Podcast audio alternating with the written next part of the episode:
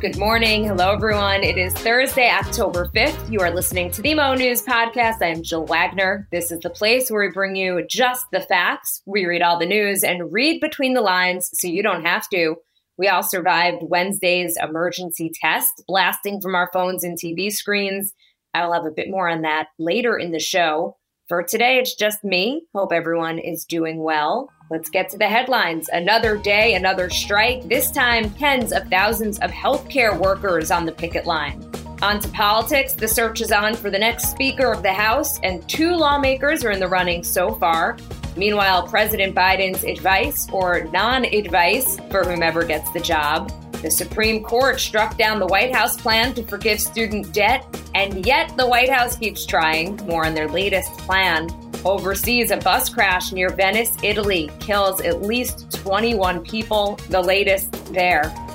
Here in the US, a huge push for electric vehicles, but more Americans are turning to hybrids. And Uber wants to return your packages. Plus, Pete Davidson gets a second chance to host SNL, when season 49 will premiere, and who is the musical guest. Plus, I'll have On This Day in History.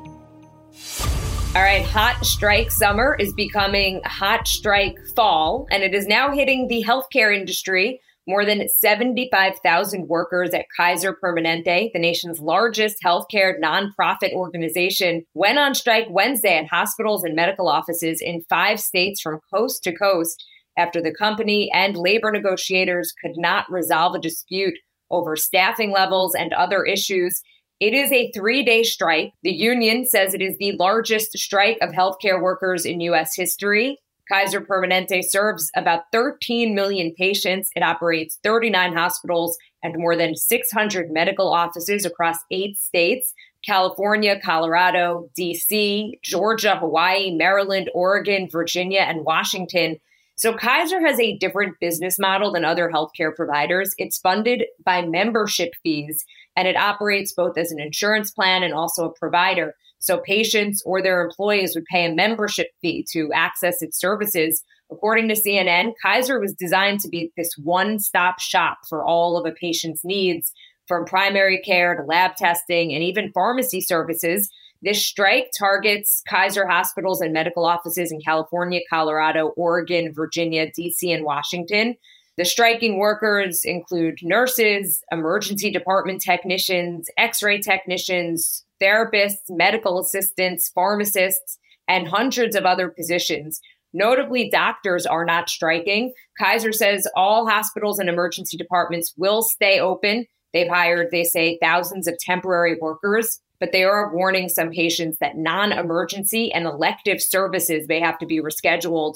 So, what do workers want? The union says better pay and benefits, and for Kaiser to hire more workers and address a staffing shortage. Some workers say they are just burned out, they are stretched too thin, that they are seeing too many patients and too quickly. They say some workers have actually gotten injured on the job, and that it's all led to worse patient care. One worker telling NBC News, quote, "We are short-staffed and patients have to wait more than a month to be seen. By then, you're either feeling better dead, or you have to pay more money out of pocket to visit an urgent care. Even though Kaiser Permanente is a nonprofit, it does make billions of dollars in profit. And that is part of the union's complaints. They say that Kaiser Permanente is basically hoarding profits despite its nonprofit status. Kaiser telling NBC, quote, there has been a lot of progress in terms of talks with the union. Agreements have been reached on several specific proposals. They say they are committed to reaching a new agreement that continues to provide employees with market leading wages, excellent benefits, generous retirement income plans, and valuable professional development opportunities. And I mentioned hot strike summer. Well, we're now into fall, so I guess we're going to have to adjust the name a little bit. But it is just the latest in a series of labor disruptions across U.S. industries something we've talked about on this podcast in Kansas City. CVS pharmacists staged a walkout recently to protest working conditions that they say put patients at risk. Some had said that pharmacists are so short staffed that they can't even take a bathroom break. CVS has agreed to make improvements. In the auto industry, more than 25,000 members of the United Auto Workers Union, they are on strike against Ford, GM, and Stellantis. Hollywood writers, they just ended a 150 day strike after reaching a deal for more pay and better benefits. The actors are still on strike, but there have been talks with the studios all week. But back to the healthcare industry, it has really taken a hit over the past few years. Thousands of workers left the field during the pandemic. And now to the latest in DC and the search for a new Speaker of the House. On Tuesday, Kevin McCarthy was ousted as House Speaker, and now begins the search for who's next to take his place. The House Speaker is one of the most powerful positions in Congress. Right now, there is a temporary or interim Speaker, but without someone elected to the job, the House can't really get much done. The challenge for whomever gets this job, Republicans only have a four seat majority. And there is that handful of far right members that booted McCarthy, and they are going to have new demands for the new leader.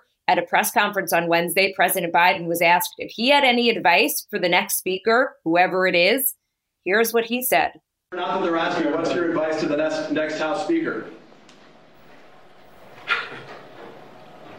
That's above my pay grade. In case you couldn't make that out, he said, that is above my pay grade, which I think is how I'm going to answer anything I don't really want to answer from here on out. Now to some of the possible successors. McCarthy himself said on Tuesday that he would not run again.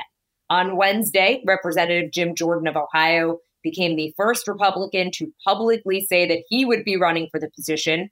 Jordan is the chair of the House Judiciary Committee. Back in January, during that original fight for the speakership, some conservative hardliners nominated him for the job. For some background on Jordan, uh, he did vote not to certify the Electoral College results uh, back in 2020. And then there is Representative Steve Scalise of Louisiana. He also announced on Wednesday that he plans to run for Speaker. He is currently the House Majority Leader, which is the number two Republican and in a statement, he acknowledged the challenge ahead, saying, quote, I know the coming weeks will be some of the most arduous times that we face together, but this conference is worth fighting for. Now more than ever, we must mend the deep wounds that exist within our conference and focus on our objectives so we can get back to work. He is battling blood cancer, but says that he is feeling healthy. Jim Jordan might have more appeal to the far right, but not necessarily the moderate Republicans. Another name being floated former President Trump, by law, the Constitution actually doesn't say that the Speaker has to be a member of Congress. There is a rule, however, that says that nobody can be a leader if they face an active felony indictment with the potential for two or more years in jail. Trump faces four indictments, 91 charges with the potential for more than 700 years in prison. He was actually in court on Wednesday in New York for a civil trial and was asked about whether he would even want the speaker job. Here's what he said. A lot of people have asked me about it. I'm focused. You know, we're leading. I don't know you. I'm sure you don't read too much in the papers, but we're leading by like 50 points for president. You know, my focus is totally on that. If I can help them during the process, I would do it. But we have some great people in the Republican Party that could do a great job as Speaker. So it does not sound like we'll be seeing a Speaker Donald Trump anytime soon. Lots more news coming up, but here's a word from a couple of our sponsors. Hola, habla español. Parlez-vous français? All right, that's about as far as I go with other languages. And that is why I am so excited about our newest sponsor, Babbel. Well, the best way to learn a language is through immersion, living where the language is spoken natively and using it every day. That is not possible for everyone. So what is the second best way to learn a language? Babbel, because with Babbel you could start speaking a new language in just 3 weeks. Mosheh has been taking Spanish lessons. I am very excited because I want to take French lessons. I've always wanted to learn French. So why Babbel? Because it works. Instead of paying hundreds of dollars for a private tutor or fooling yourself with language apps that are a little bit more than games, Babbel's quick 10-minute lessons are designed by over 150 language experts to help you start speaking a new language in as little as 3 weeks. Babbel is designed by real people for real conversations. All of Babbel's tips and tools for learning a new language are approachable, accessible, and rooted in real life situations. And they have a very special limited time deal for our listeners to get you started. you can get right now 55% off your Babbel subscription. Head to babbel.com slash mo news. With our discount, that's just about six bucks a month to learn a new language. Again, that deal 55% off at babbel.com slash mo news. It's spelled B-A-B-B-E-L dot com slash mo news, M-O-N-E-W-S. Some rules and restrictions may apply. And now to athletic greens. Without Mosheh here, I do have to really try to bring the energy. And that is why I am very thankful for AG1. It is an easy way to get all of your nutrients. It is just one scoop with a glass of water in the morning. Again, it is easy and quick, and it lets you get on with your day knowing that you've gotten over 75 important ingredients including tons of vitamins and minerals. It also has pre and probiotics to support digestion and gut health. With your first purchase of AG1, Athletic Greens is giving Mo News listeners a free one year supply of their vitamin D and five free travel packs of AG1. Just visit drinkag1.com slash Mo News to take advantage of this offer. You could get a discounted monthly subscription or try it one time for just a month. Again, that is drinkag1.com slash monews, M-O-N-E-W-S for this special deal and really start to take ownership of your health.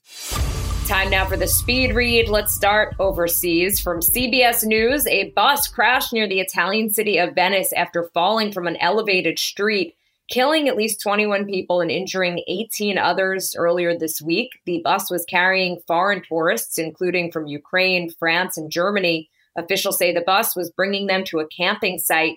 Two children died in the crash. The mayor of Venice writing on Twitter or X that the scene of the crash was apocalyptic. According to local media, the bus fell a few feet before crashing close to railway tracks where it caught fire. Emergency crews were on the scene, and officials say the cause of the accident is still unclear. One official quoted as saying the bus was new and electric, and that street wasn't particularly problematic. From the Wall Street Journal, President Biden announced student debt forgiveness for another group of Americans on Wednesday, months after the Supreme Court blocked the administration's most ambitious borrower relief plan. The White House says the move affects 125,000 people who qualify under existing programs, including for public service workers like teachers and firefighters and for people on permanent disability. The announcement comes as Biden trying to find workarounds to offer some debt relief after the Supreme Court struck down his more ambitious plan over the summer. That plan would have wiped out more than $400 billion in student debt for about 43 million borrowers. This most recent move comes just three days after student loan repayments resumed following a three year pause. The string of politically advantageous announcements comes thanks to the administration's use of existing programs that let the government waive debt for certain borrowers Biden laying out his objective in remarks promoting the latest forgiveness on Wednesday. He said, bring student debt relief, quote, to as many as we can, as fast as we can. And it follows a decision in July that wiped out the remaining balances for 800,000 lower income borrowers as part of a one time adjustment to loan repayment plans. From Bloomberg, America's high electric vehicle costs are driving buyers to hybrids. More than a quarter century ago, Toyota introduced the Prius, a car with new technology, a small gas engine paired with a relatively large battery that would become a darling of the green movement. But in recent years, those hybrids fell out of favor as automakers raced to develop fully electric vehicles, which captured generous government incentives and sparked the imaginations of forward thinking drivers. Now hybrids are making a comeback as would be electric vehicle buyers are increasingly put off by stiff sticker prices and spotty charging infrastructure. US sales of hybrids have more than doubled since 2020 and are heading toward a 35% increase this year. One expert telling the Wall Street Journal the auto industry doesn't function in a mode where you just flip a switch and everything's different. Hybrids are a way for the mass market to start edging into electric vehicles. From the Washington Post, why did our phones get an emergency alert today? It was just a test. Cell phones, televisions, and radios all took part in a test of the National Alert Systems, which let the government reach hundreds of millions of people immediately if there is a disaster affecting the whole country. FEMA and the Federal Communications Commission conducted the coordinated test to see if the technology is working as designed and if any improvements are needed The sound is unique. It's a tone that probably interrupted classes and meetings, revealed the locations of hidden phones, and jarred anyone not expecting it. The system is designed to let the government reach people quickly in the case of an actual widespread emergency like a terrorist attack. However, most disasters only require contacting people in a certain area and wouldn't necessitate an alert to the entire country. It actually started two minutes early, which did take some people by surprise. But other than that, nothing to see here. The test itself has led to some baseless conspiracy theories about how the powerful communication tool could be abused. Apparently, there are also some conspiracies going around that everyone who got the COVID vaccine would become a zombie when the alert went off. I just did a quick check. Uh, so far, I do not believe I am a zombie over here. From USA Today, need to return a disappointing online purchase? Uber's newest feature will let you do it without a trip to the post office. The ride hailing company on Wednesday launched a new return a package feature that lets users send up to five prepaid and sealed packages to a nearby post office, UPS, or FedEx for a flat $5 fee or $3 for Uber One members. The service is available on the Uber and Uber Eats apps in about 5,000 cities. This launch comes as retailers institute more stringent return policies with shorter timeframes. Nearly 80% of shoppers under 30 find mail returns somewhat or very annoying. That is according to a National Retail Federation poll. So Uber expects that this new tool is going to be a huge value proposition to consumers. How does it actually work? Well, after someone selects a nearby postal carrier and confirms the pickup, Uber will send a courier to their address to pick up a package and then drop it off at a local U.S. Postal Service, UPS, or FedEx location. Customers can then track their package in real time through the app, and the courier will send a visual confirmation or photo of the receipt after the drop off. And from Variety, NBC is ready to open the 49th season of Saturday Night Live, pushed back just a week or two from when the series might normally launch in the fall. After being shut down in May by the Hollywood writers' strike, SNL will return on October 14th, marking the first of three consecutive weeks of original broadcasts. Ice Spice will be the musical guest. Pete Davidson will host the show. He'd actually been scheduled to host last season before the strike forced SNL to go dark. Bad Bunny will host and perform on October 21st. The entire cast is set to return with a single addition, Chloe Troast, who has performed with the writer trio that makes up SNL's Please Don't Destroy. She joins as a featured player.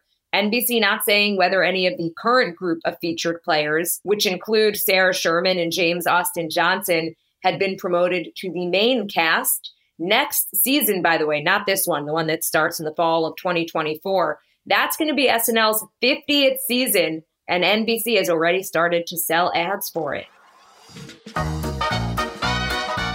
All right, on this day in history, October 5th, 1998, let's start with a little politics. The Judiciary Committee of the U.S. House of Representatives recommended impeachment hearings against President Bill Clinton.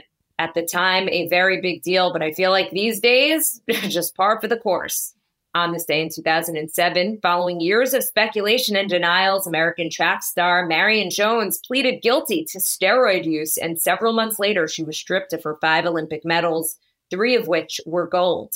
Some pop culture here. On this day in 1962, the first installment in the James Bond film series, Dr. No, had its world premiere. The British spy film was adapted from the novel and starred Sean Connery. On this day in 1961, Breakfast at Tiffany's premiered. And on this day in 2000, Gilmore Girls debuted on the WB. Somehow I have never seen Gilmore Girls, maybe because it came out when I was in college. So I don't have as much to say about that as I did about 90210 yesterday with Lauren Smith Brody. Um, a big thank you again to Lauren for joining us. I got some great feedback about yesterday's episode. If you didn't have a chance to listen, please do, even though it's uh, obviously a daily news podcast. She gives some really great insight on the importance of paternity leave, which Mosheh is currently on, and also just all things women in the workplace. That's it for today. Thank you for listening to the Mo News Podcast. If you like what you hear, share this with your friends. It really will help us grow. Follow us and subscribe so you don't miss an episode, and review us in the App Store call us 1 800 711 Mosh. And don't forget to follow us on Instagram at Mosheh, M O S H E H. Bye, everybody. Thanks for listening to the Mo News Podcast.